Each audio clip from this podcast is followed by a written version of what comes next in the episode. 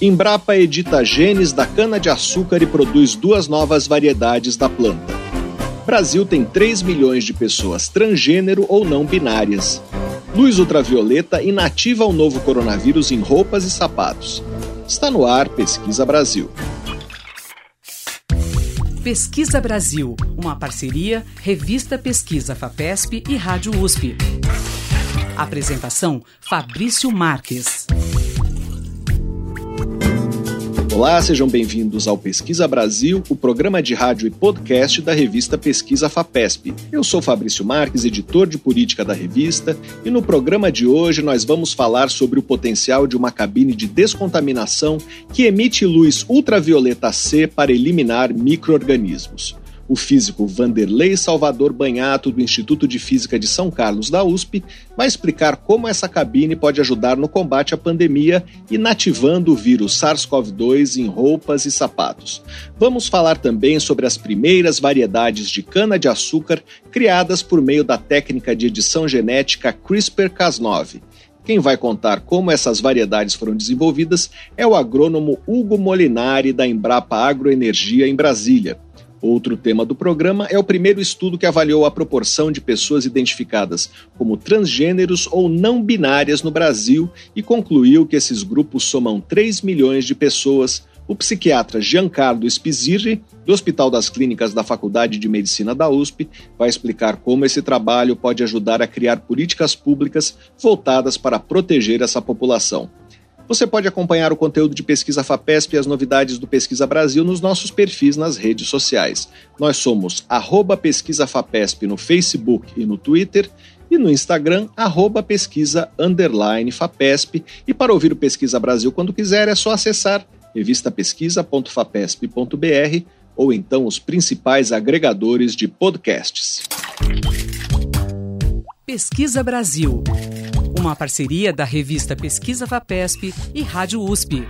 apresentação: Fabrício Marques. A dose de reforço das vacinas contra o novo coronavírus diminui significativamente o risco de morte por Covid-19, segundo um estudo realizado por pesquisadores de instituições dos Estados Unidos, entre elas os Centros de Controle e Prevenção de Doenças, o CDC. Os autores analisaram a evolução do número de casos e de mortes registrados em 25 regiões daquele país de abril a dezembro de 2021.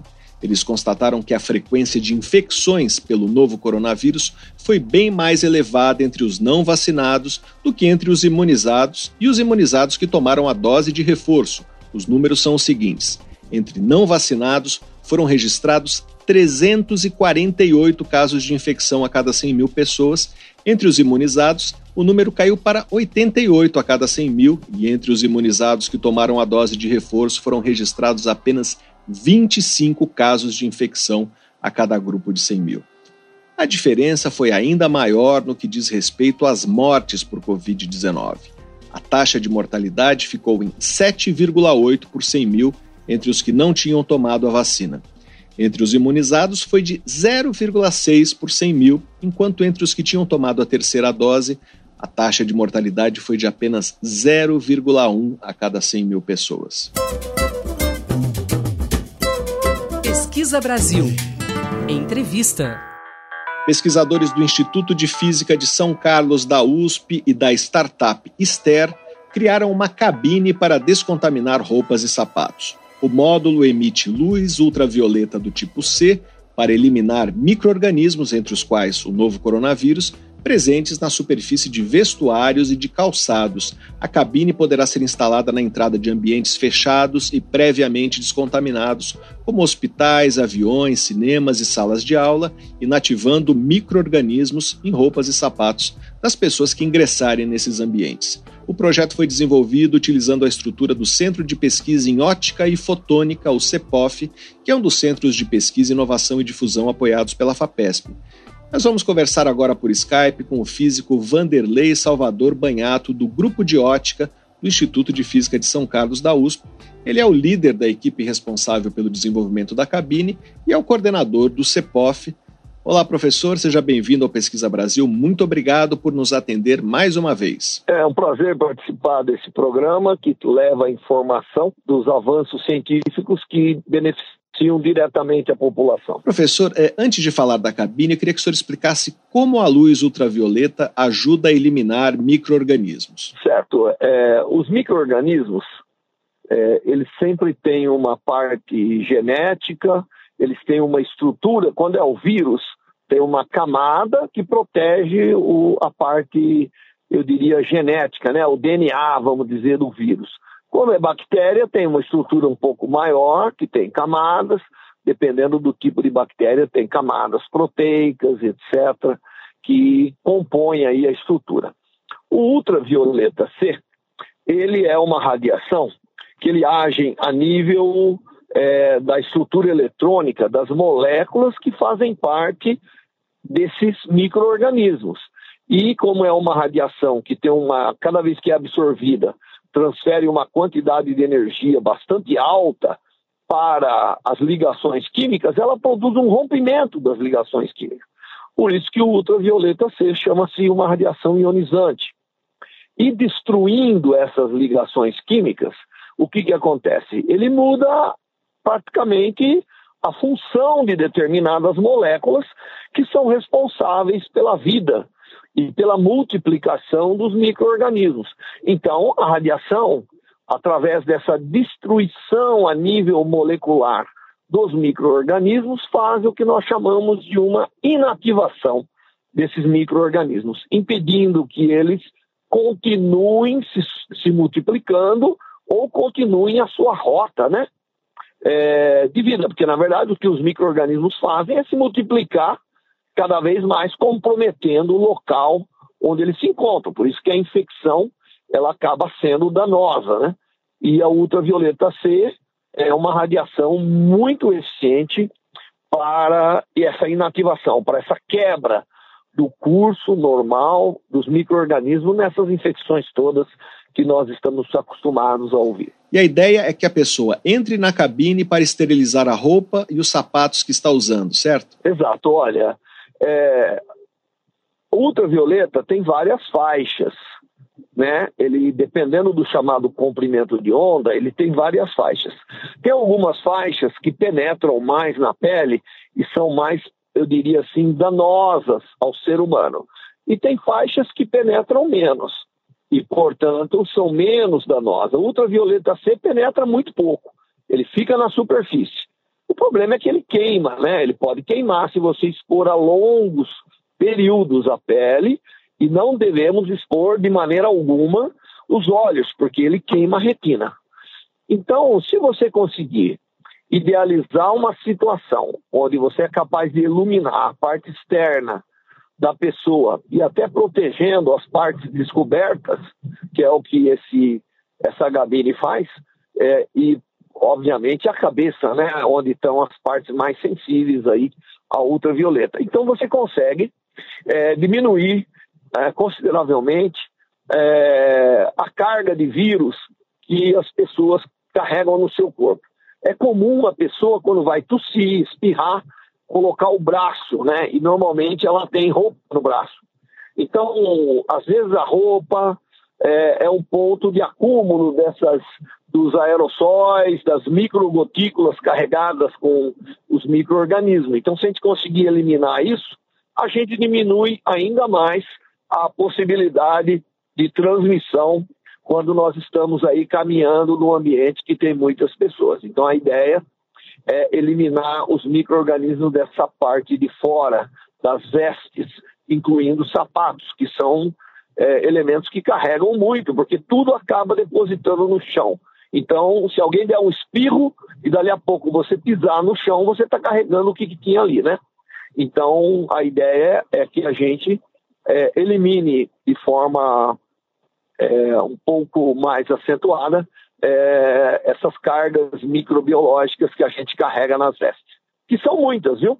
É, a gente tem que se proteger quando entra em hospitais, tudo isso, não só para não trazer nada, mas para não deixar nada é, dentro de um ambiente que faz tratamento de saúde. Nós estamos conversando com Vanderlei Banhato, professor do Instituto de Física de São Carlos da USP. Professor, o que se faz para evitar a exposição do rosto e das partes descobertas do corpo? Não, a gabine ela tem, uma, ela tem um mecanismo automático que protege do pescoço para cima. Então a pessoa entra, o sistema já ajusta automaticamente. Então, do ombro para cima, nada é exposto. E se a pessoa está com braços expostos e pernas, ela coloca uma, uma. Existe uma pequena película de plástico que é colocada. E depois é retirada e, e joga fora. Em quanto tempo a cabine inativa os micro-organismos? 10 segundos. De 10 a 20 segundos, menos de 20 segundos, a pessoa é totalmente esterilizada na sua parte externa e que tem o risco de ficar soltando para todo o ambiente, né? É a parte mais externa da, da veste. Aquilo que penetrou, está incorporado, aí acabou, aquilo não sai mais, né? Quanto tempo a pessoa precisa ficar dentro da cabine? É isso aí, ele, ele entra, ajusta, a máquina ajusta a pessoa, aí é, em 15 segundos ela está pronta para sair. Nós estamos conversando com Vanderlei Banhato, professor do Instituto de Física de São Carlos, da USP. Professor, eh, já se avaliou a eficácia da descontaminação feita na cabine? Nós fizemos todos os testes, em, primeiro com manequins, com detetores para avaliar quanto de ultravioleta ia chegar em cada lugar, tudo isso. Aí fizemos testes com o ser humano, e passou por todos os testes que nós fizemos, uma eliminação da ordem de 4 a 5 é, logs, né? Que significa 99,99% ,99 de eliminação daqueles micro-organismos que nós semeamos é, nos ensaios. Professor, esse método tem alguma vantagem em relação àquelas cabines de desinfecção que usam produtos químicos? O, o problema é que o produto químico você inala, né? e há todo tipo de reação para as pessoas. É, então aí já é um, esse tipo de sanitização. A gente não chama desinfecção, a gente chama sanitização. Tá certo? É uma sanitização. Ah, agora, aquele é um processo químico e tem suas vantagens e desvantagens, né? Aqui nós protegemos. É, nada vai para o interior da pessoa, né? Isso a gente garante. Então, é uma forma física de fazer essa sanitização. Se a pessoa tem alergia, se ela tem alguma coisa, ela pode evitar, então, aqueles vapores que também causam sanitização, né? Nós estamos conversando com o Vanderlei Banhato, professor do Instituto de Física de São Carlos da USP. Professor, a cabine está pronta para ser usada e comercializada? Olha, a nossa parte é desenvolvimento e teste e produção de evidências. Né? Nós somos um instituto de pesquisa, então nós é, atendemos o desenvolvimento, teste, e foi feita a entrega. A empresa fez o design, esse é um projeto de colaboração com a empresa, que envolve o nosso Centro de Pesquisa em Ótica Fotônica, CEPID, né? e também envolve a Embrapi, que é uma outra agência que ajuda a financiar projetos de inovação junto com a empresa. E nós entregamos e agora eles estão aí já na fase de comercialização, pelo que eu entendi das conversas que está sendo desenvolvida.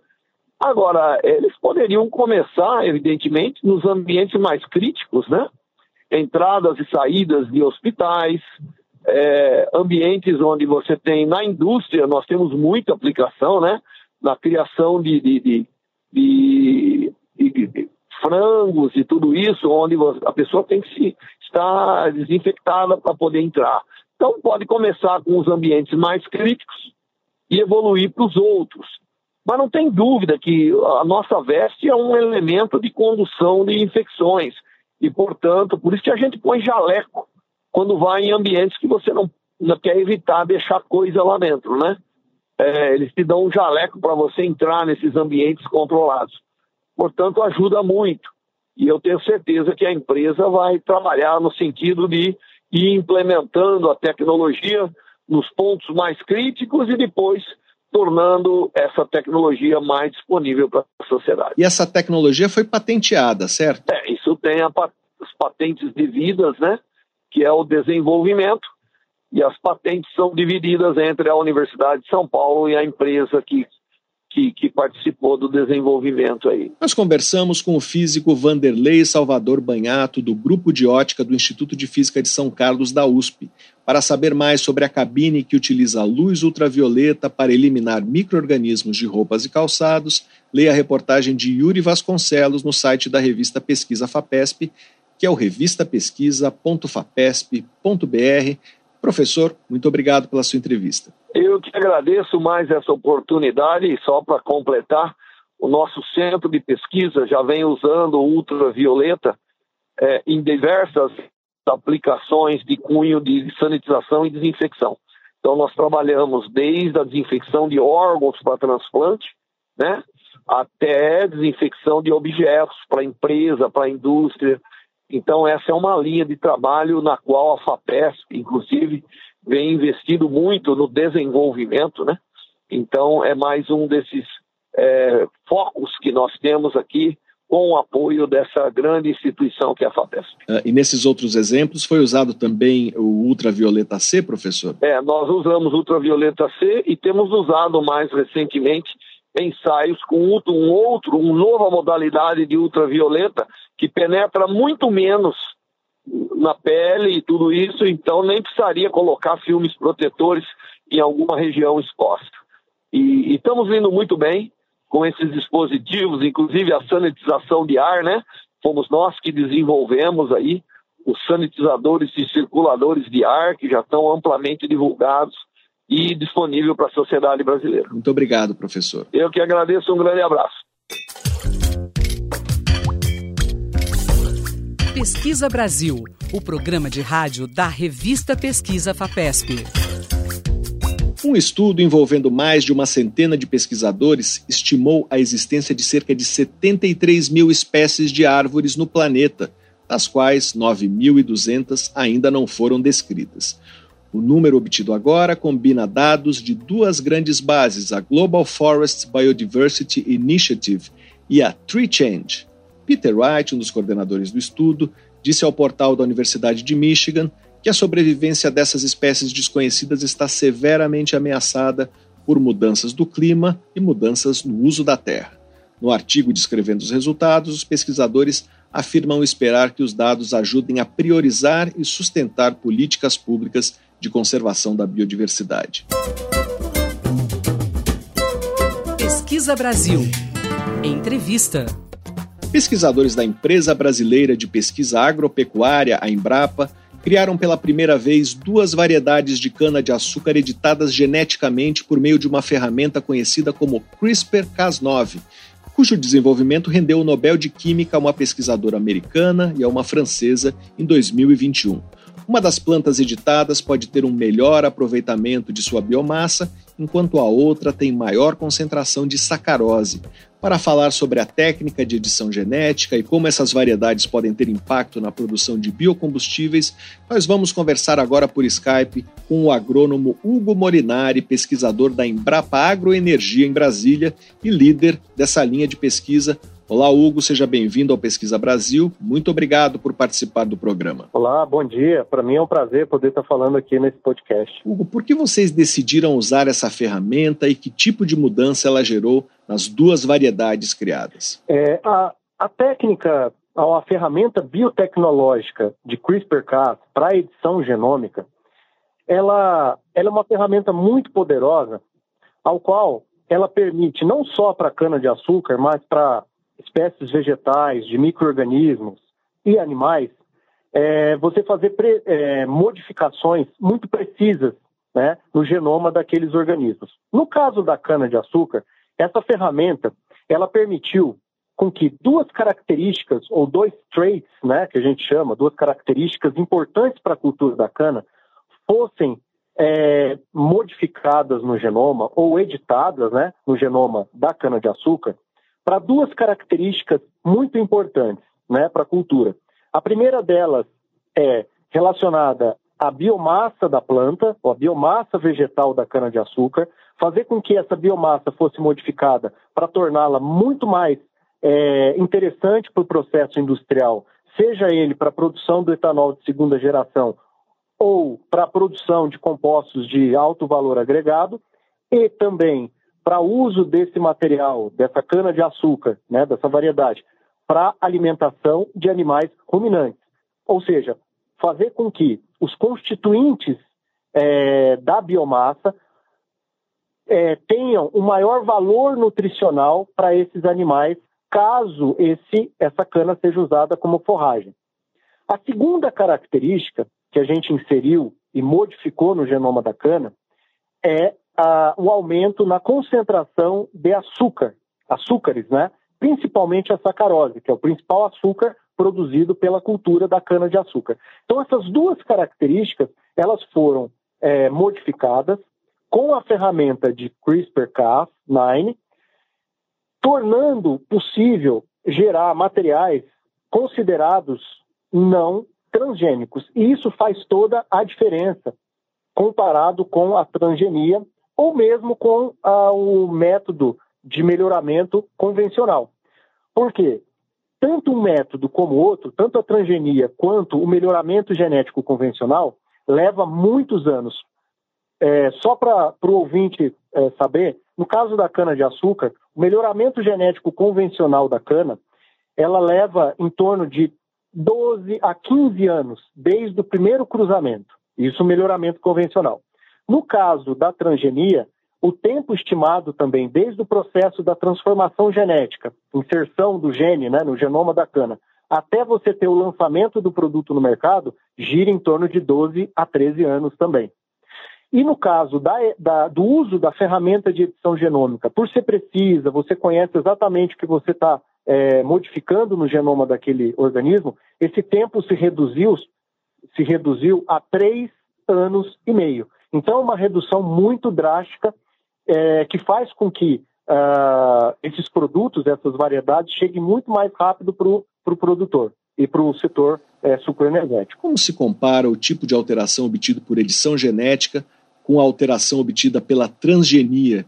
Está claro que é mais simples de fazer, mas o resultado é semelhante? Não, o resultado ele, ele permite com que, no caso da transgenia, é, você insere uma característica, um gene, uma sequência gênica no genoma daquele organismo, que ele é, é não pertence a, aquele, não é da cana de açúcar. Por exemplo, ele pode ser de uma bactéria, ele pode ser uma sequência de um vírus ou da própria cana de açúcar, né, engenheirado. Isso está lá no genoma da cana. É, esse organismo geneticamente modificado ou um transgênico, ele precisa passar por uma série de avaliações de biossegurança, né, para provar que aquilo é seguro para a alimentação humana, para o meio ambiente e para a alimentação animal. Então, essa etapa de, de testes, né, de todos esses ensaios, né, que a gente chama né, de etapa regulatória ou de desregulamentação de um organismo geneticamente modificado, isso toma tempo e custa muito dinheiro. Então, consome bastante recurso né, para a instituição desenvolvedora. A grande diferença, então, reside daí. Não é não, não pela questão da, é, da tecnologia OGM permitir ganhos ou saltos em produtividade.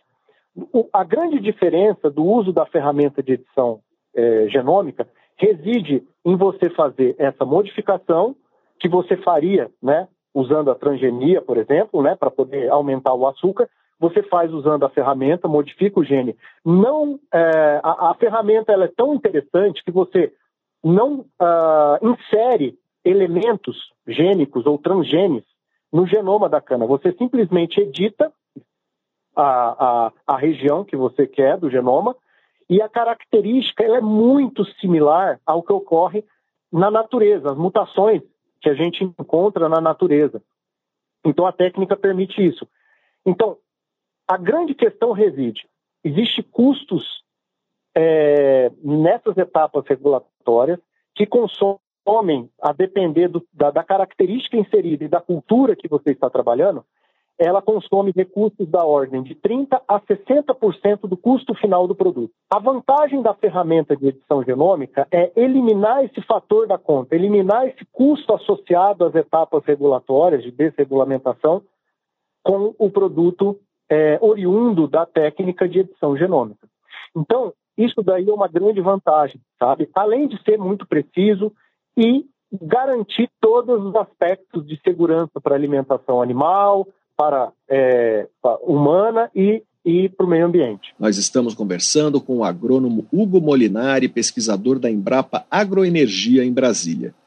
A edição do genoma da cana é bem mais complexa do que a de outras plantas de interesse agrícola. Por que há essa dificuldade? Exatamente. A, a cana-de-açúcar, por si só, já tem um genoma é, mais complexo que as espécies né, é, normalmente cultivadas, como milho, é, soja, algodão. A cana-de-açúcar ela tem é, um genoma poliploide, ou seja, é um genoma é, extremamente grande e complexo. Né? Do ponto de vista de manipulação genética, ele é um dos genomas mais complexos, né, dentre as espécies cultivadas, de importância é, pro, não só para o Brasil, mas também outros países produtores e que cultivam a cana-de-açúcar. É, e só o fato de ser um genoma é, complexo dessa, né, dessa complexidade, é, a gente é, tem uma, uma série de limitações em termos de ferramental, vamos dizer assim. Ou seja, nós não temos um genoma completo né, da espécie. Isso causa um certo grau de dificuldade para o uso das ferramentas mais modernas, como a tecnologia de edição genômica CRISPR-Cas9. Por quê? o, o, basicamente, só para entender o que, que reside essa dificuldade, você vai ter dificuldade de fazer os desenhos adequados do guia, né, que a gente chama, que é o nosso cão farejador, né, onde é a sequência que vai localizar uh, o gene ou a sequência gênica que, que, que você é, deseja modificar ou editar. Você tem uma série de dificuldades também pelo, pelo fato de não ter um genoma completo, muito bem anotado, é como milho, soja e algodão tem, você também tem certas dificuldades de fazer com que a ferramenta, é, qualquer ferramenta, tanto transgenia ou é, edição genômica, ou propriamente o melhoramento genético, cause um grau de dificuldade grande na geração, então, de, de genótipos né, superiores, ou mesmo do uso de ferramental de uh, marcadores moleculares para poder fazer um, um, uma seleção é, assistida né, para geração de genótipos superiores. Então, é, é, é, a, a, própria complexidade genômica, por falta de informação né, da sequência, do genoma dela, é, dificulta o uso de qualquer, qualquer ferramenta que seja. Não só não é, não é exceção para ferramenta de edição genômica, mas para qualquer outro tipo de ferramenta para é, uso de marcadores moleculares, uso da transgenia. Então, isso causa um, um, um fator a mais de dificuldade é, que a cana é, proporciona para quem quer trabalhar com a cultura. De todo modo, vocês conseguiram vencer a dificuldade, não é? Exatamente. É, a gente desenhou uma estratégia, um pipeline é, de, de trabalho né, dentro da Embrapa Agroenergia que conseguimos vencer os gargalos, né, os gaps que tinha é, para desenvolver, então, a, a essas variedades aí que a gente apresentou é, para a CTNBio e, com grande satisfação, a gente teve, então, a aprovação de que não, não eram né, consideradas é, é, geneticamente modificadas ou transgênicas. Nós estamos conversando com o agrônomo Hugo Molinari, pesquisador da Embrapa Agroenergia em Brasília. É, você mencionou o potencial de uma das variedades é, para a exploração do etanol de segunda geração. É, queria que falasse desse potencial e da, da dificuldade de se conseguir uma tecnologia viável economicamente para produzir o etanol a partir uh, da celulose de cana. Pois é, é, além, do, além do uso da ferramenta em si, né, que foi, a gente conseguiu o sucesso, né, do uso da ferramenta de edição genômica, a, a, a, por trás também é, existia um trabalho de longa data do nosso grupo, de 12 anos de pesquisa, né, desses genes. Porque é, para se utilizar uma ferramenta tão, tão poderosa, tão moderna como essa de edição genômica, é interessante que você tenha bons genes candidatos selecionados que foi o que a gente utilizou nesse projeto. São genes que a gente já vem trabalhando é, há muito tempo e que a gente já tinha prova de conceito, né? ou seja, a gente já sabia o potencial e a robustez da informação. No caso de um dos candidatos, um dos genes candidatos que deu origem a uma desses materiais, ele é responsável pela, é, pela estruturação da parede celular da planta. E quando a gente manipula esse gene ou diminui a produção dessa proteína na parede celular da, da, da, da cana-de-açúcar, né, ela permite com que o acesso às enzimas hidrolíticas que são utilizadas no processo, né, uma das etapas do processo da produção do etanol de segunda geração, tem duas etapas muito críticas, né, que fazem com que é, é, o etanol de segunda geração ainda não seja uma, uma realidade e precisa de ajustes, né? Então existe um processo que chama de pré, é, chamado de pré-tratamento, ou seja, você precisa com que é, a biomassa, onde tem os polímeros, né, os açúcares ali polimerizados na parede celular, eles precisam ser quebrados. Então, é feito um processo físico ou químico, ou físico-químico, para desestruturar esses polímeros e liberar esses açúcares que estão ali na, na, na biomassa. Feito isso, você expõe essa, esses polímeros, que já estão, é, de certa forma, pré-processados, a uma etapa seguinte, que é de acesso ou hidrólise enzimática, ou acesso a enzimas que vão quebrar, né, cortar esses polímeros em, em açúcares menores, né, em monossacarídeos, que a gente chama, açúcares é, como glicose, é, xilose, enfim, são vários açúcares que estão ali na parede, é, na, na, biomassa, e que, é, numa etapa posterior dessa hidrólise, você vai é, utilizar aquilo como fonte de energia para a levedura fazer o processo, então, de conversão a etanol. O, qual é a vantagem de você ter uma planta, a cana, né?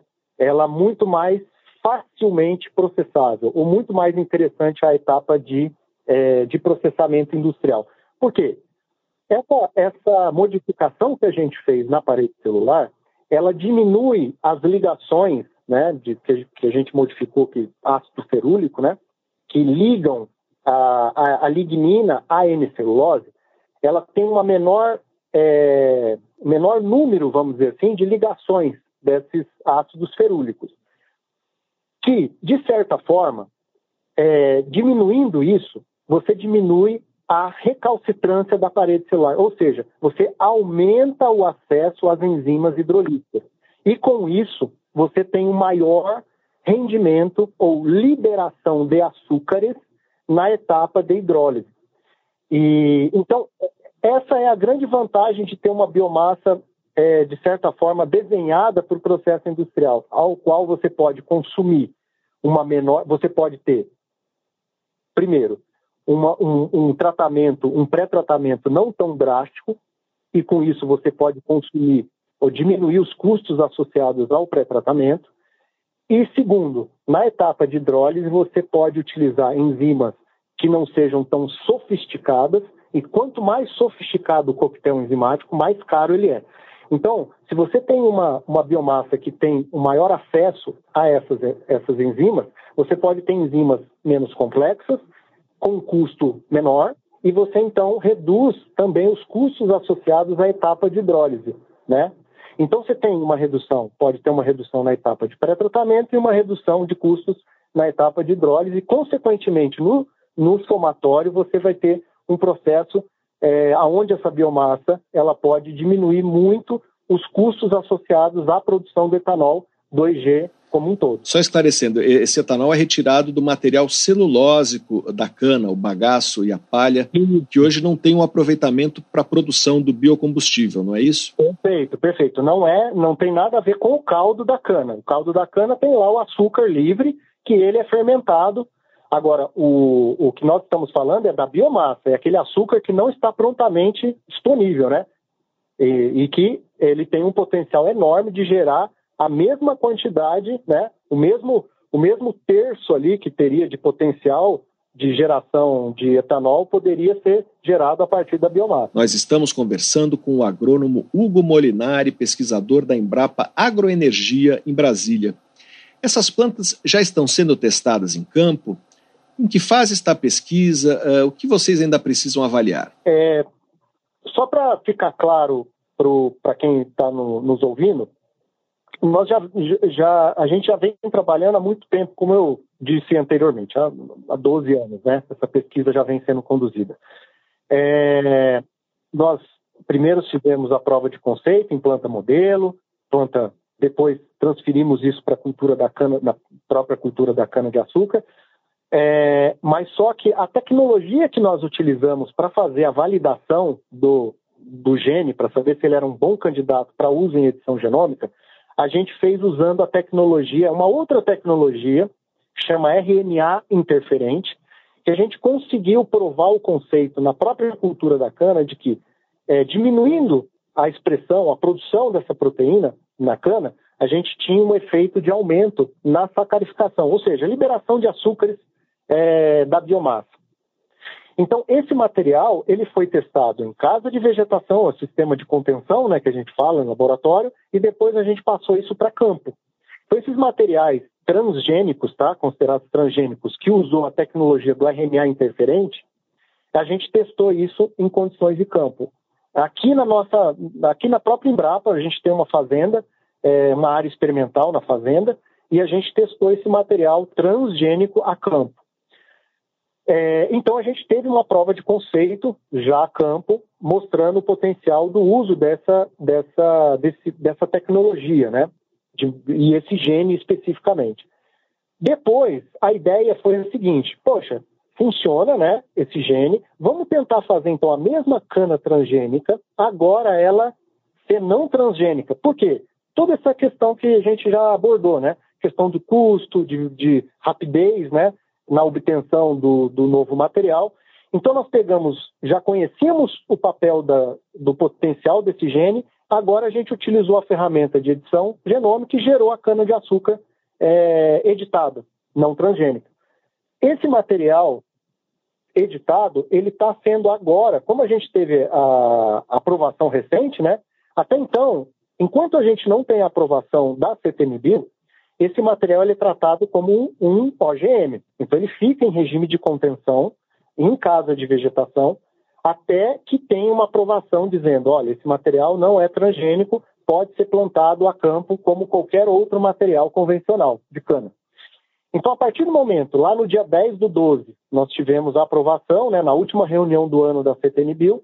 Agora, esse material, nós estamos é, a partir do momento que a gente teve a aprovação, nós começamos a produzir mudas, né? Chama MPBs, né? Mudas pré-brotadas da cana, é, para ter repetição suficiente para agora, é, eu acho que mais duas ou três semanas nós vamos levar esse material para a fazenda, né? Na nossa área experimental, e aí esse material nós vamos ter condição de avaliar da mesma forma como a gente avaliou a versão transgênica dele. Se esses testes tiverem bons resultados, quando se imagina que as variedades poderiam estar prontas para uso? Geralmente, o que acontece? Na cana-de-açúcar, ele é, é, muito interessante testar pelo menos a cana-planta, né? Depois de 12 meses.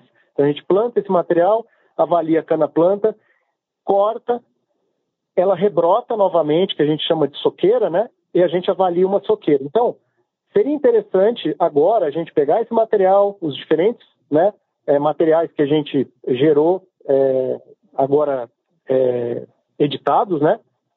E aprovados pela CTNBio como não transgênicos, nós vamos avaliar dois ciclos, pelo menos, é, de desenvolvimento dessa cultura, para avaliar todas as características, né? Que a gente é, modificou ah, na parte de aumento da sacarificação, produção de, é, de, de etanol, é, na produção de açúcar, na questão agronômica, né, a gente vai ver uma série de parâmetros né, é, relacionados a, a, a, características tecnológicas da cultura. Né?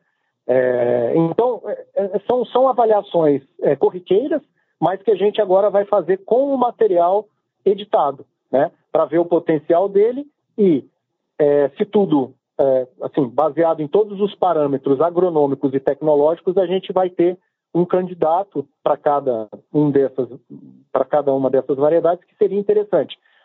Ou diretamente é, dispor né, para o setor sucroenergético, ou esse material ele é muito valioso também para compor é, parentais para cruzamento, porque essa característica, uma vez fixada, é, essa mutação, uma vez fixada no, na cana-de-açúcar, ela se torna um material muito interessante para cruzamentos, né, futuros cruzamentos para inserção dessa característica nos novos clones aí que vão vir nos, nos, próximos anos. Nós conversamos com o agrônomo Hugo Molinari, pesquisador da Embrapa Agroenergia em Brasília.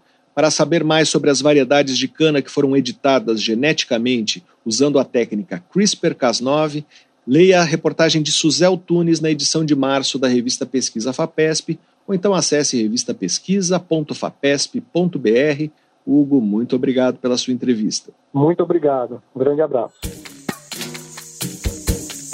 Você ouve Pesquisa Brasil. apresentação: Fabrício Marques. Os cães são os mamíferos com uma das maiores variações de tamanho que se conhece. Os cães de raças muito grandes, como os dinamarqueses, podem ser até 40 vezes maiores do que os bem pequenos, como os chihuahuas. Os especialistas em evolução atribuíam a redução no tamanho dos cães à domesticação iniciada há 20 mil anos.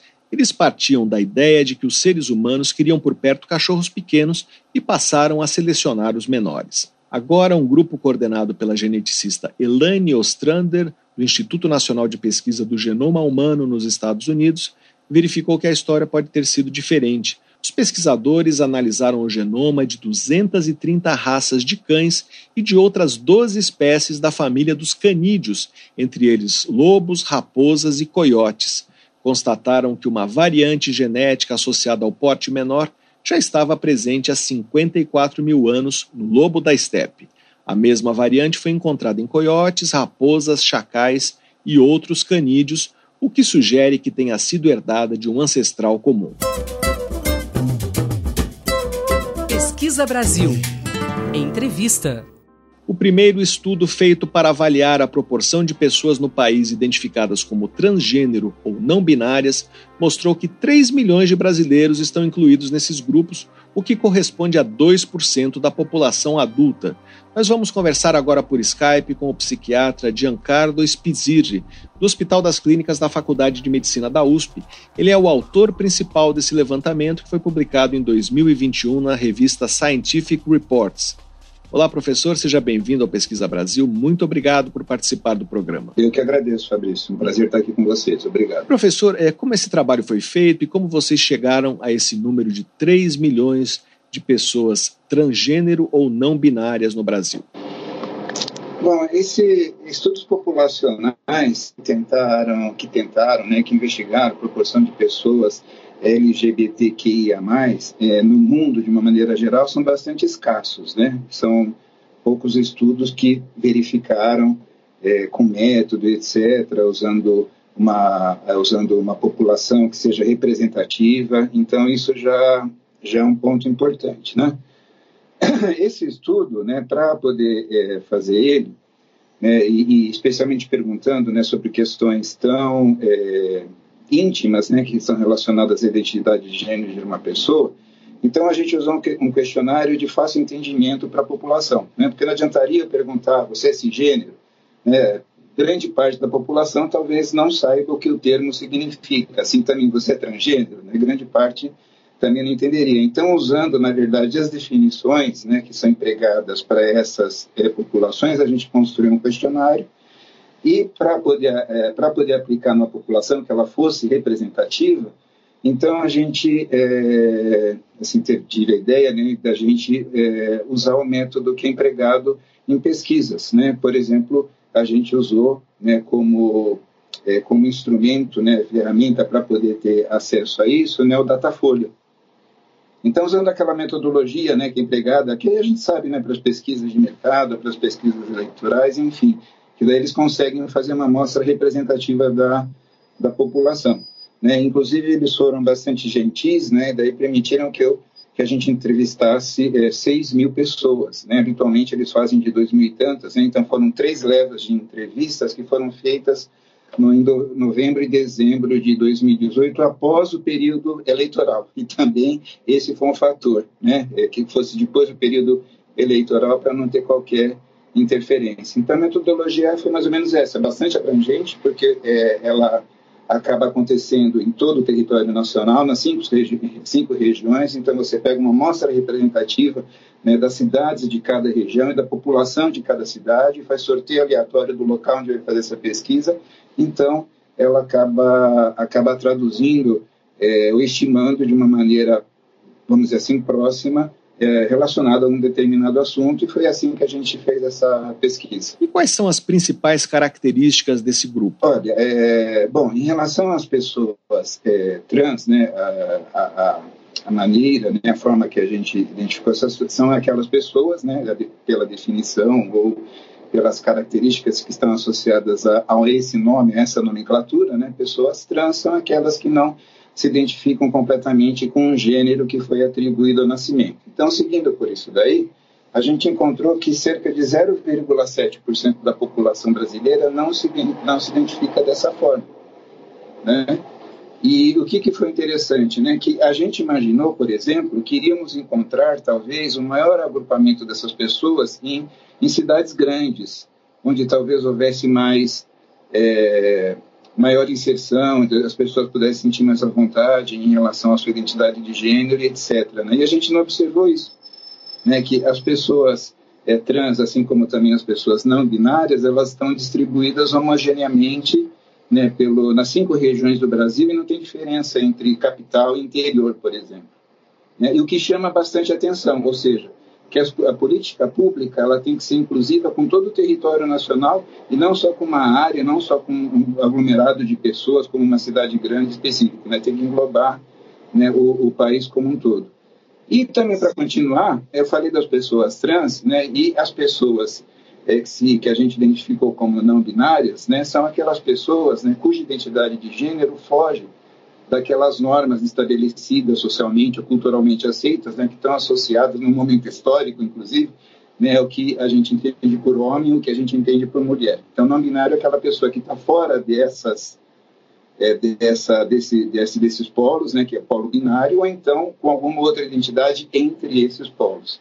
Então, isso né, seriam né, as pessoas não binárias que a gente identificou.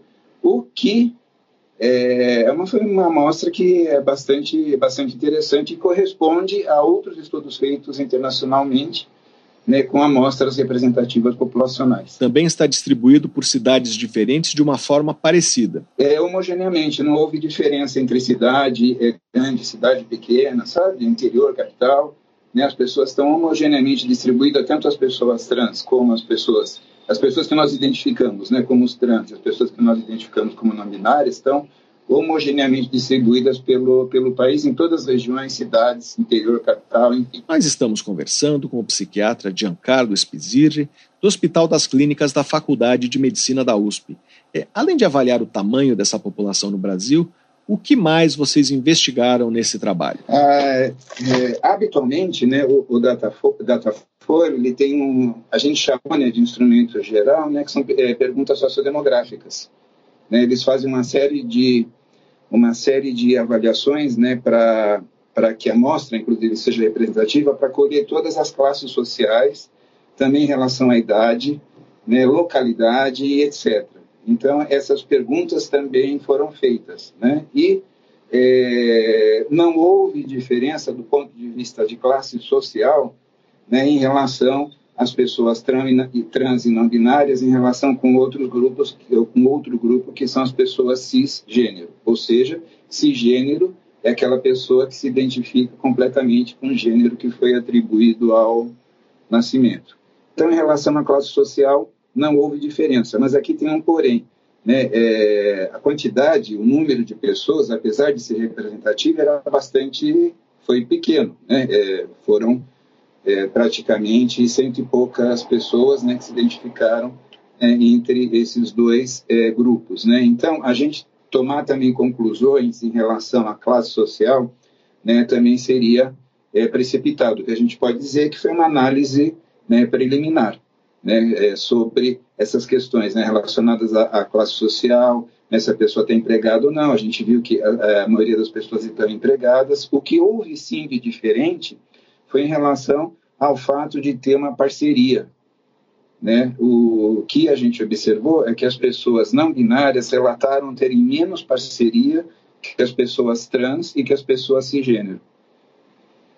É, e é, o porquê disso, né, inclusive pesquisando em estudos é, publicados fora, etc., não há assim, uma, uma conclusão ou porquê disso. Né? Então, aí é uma outra, um outro aspecto, aspecto que acho que a gente tem que investigar e entender melhor, né? Porque que as pessoas não binárias relataram com mais frequência, né, que elas é, não estão num relacionamento de parceria de longa duração, por exemplo. É, em relação à idade, foi outra característica sociodemográfica que foi investigada, e esse dado nos chamou bastante atenção.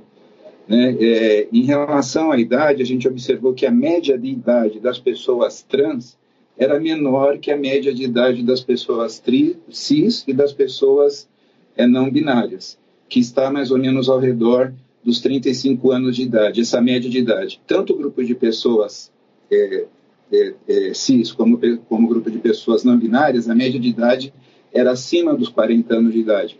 E isso foi estatisticamente significativo.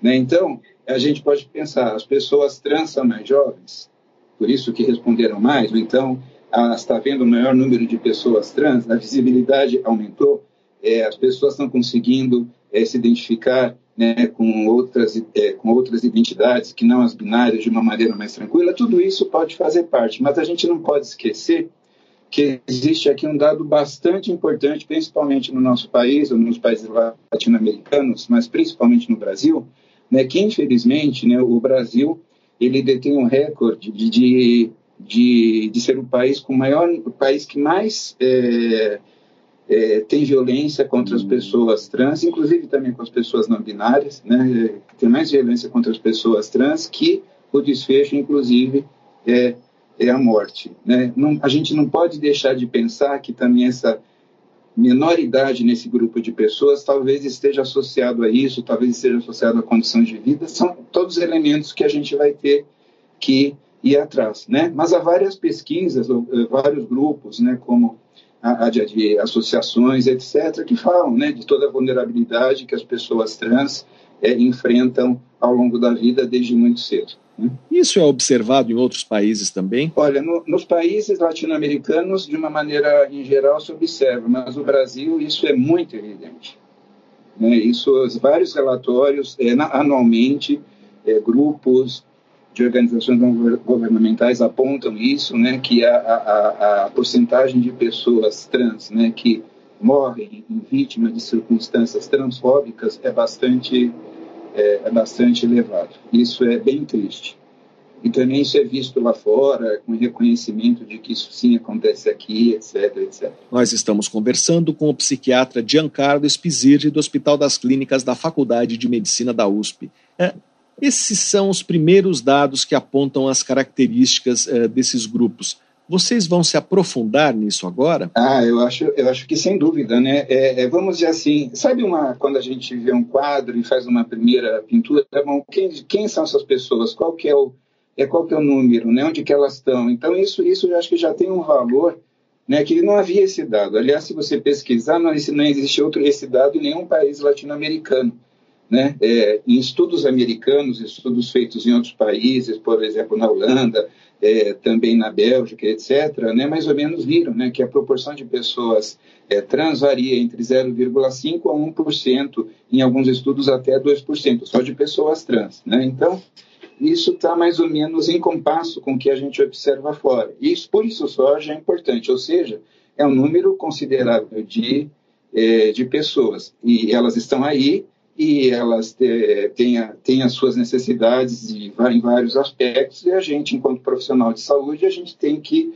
reconhecer e fornecer né, esse, esse acesso à saúde a essa, essas pessoas nas suas necessidades. Né? Vocês vão continuar estudando esse assunto? Ah, com certeza. Né? Esse é um assunto que nos motiva bastante, né? Tudo que envolve, né? O tudo que envolve a, a sigla LGBTQIA+, né? Com, com essa pegada, né? Um pouco acadêmica, científica, etc. Tentando né, mostrar alguns aspectos relevantes a, essa, a essas populações, né, que de uma maneira geral, corresponde a um número significativo aqui de, de brasileiros. Né? Mas tem algum estudo uh, já sendo desenhado? Não, já tem até uma, uma continuação desse, né, que a gente vai, estar publicando agora, que vai retratar um pouco das questões de, de violência né, associadas né, a, a, aos grupos relacionados às minorias sexuais e também às de gênero. Então, é um estudo um pouco mais abrangente, né, também com uma amostra representativa populacional, né, mas isso a gente tem que esperar um pouquinho ser publicado, porque eu não posso, eu não posso estar falando antes. Nós conversamos com o psiquiatra Giancarlo Spizzirri do Hospital das Clínicas da Universidade de São Paulo, para saber mais sobre a pesquisa que estimou em 3 milhões o número de pessoas transgênero ou não binárias no Brasil, leia a reportagem de Cristina Queiroz na edição de fevereiro da revista Pesquisa FAPESP, ou então acesse revistapesquisa.fapesp.br. Professor, muito obrigado pela sua entrevista. Eu que agradeço, Fabrício. Foi um prazer estar com vocês e até. E aqui termina o Pesquisa Brasil de hoje. Para ficar por dentro de tudo que publicamos, você pode se cadastrar na nossa newsletter usando o botão newsletter no site da revista Pesquisa FAPESP, que é o revistapesquisa.fapesp.br. Você receberá avisos sobre a publicação de reportagens, podcasts e vídeos. Por falar em vídeo, eu convido você, ouvinte, a conhecer a nossa última produção, um vídeo recém-publicado sobre o centenário da Semana de Arte Moderna de 1922, que faz um passeio por destaques da literatura, das artes plásticas e também pelo pensamento dos expoentes do movimento modernista. O vídeo está disponível no nosso site, que é o revistapesquisa.fapesp.br, no nosso canal no YouTube e nas nossas páginas no Facebook e no Instagram. Pesquisa Brasil tem produção, roteiro e edição de Sara Caravieri. Eu sou Fabrício Marques, editor de política da revista Pesquisa FAPESP e desejo a todos uma boa tarde.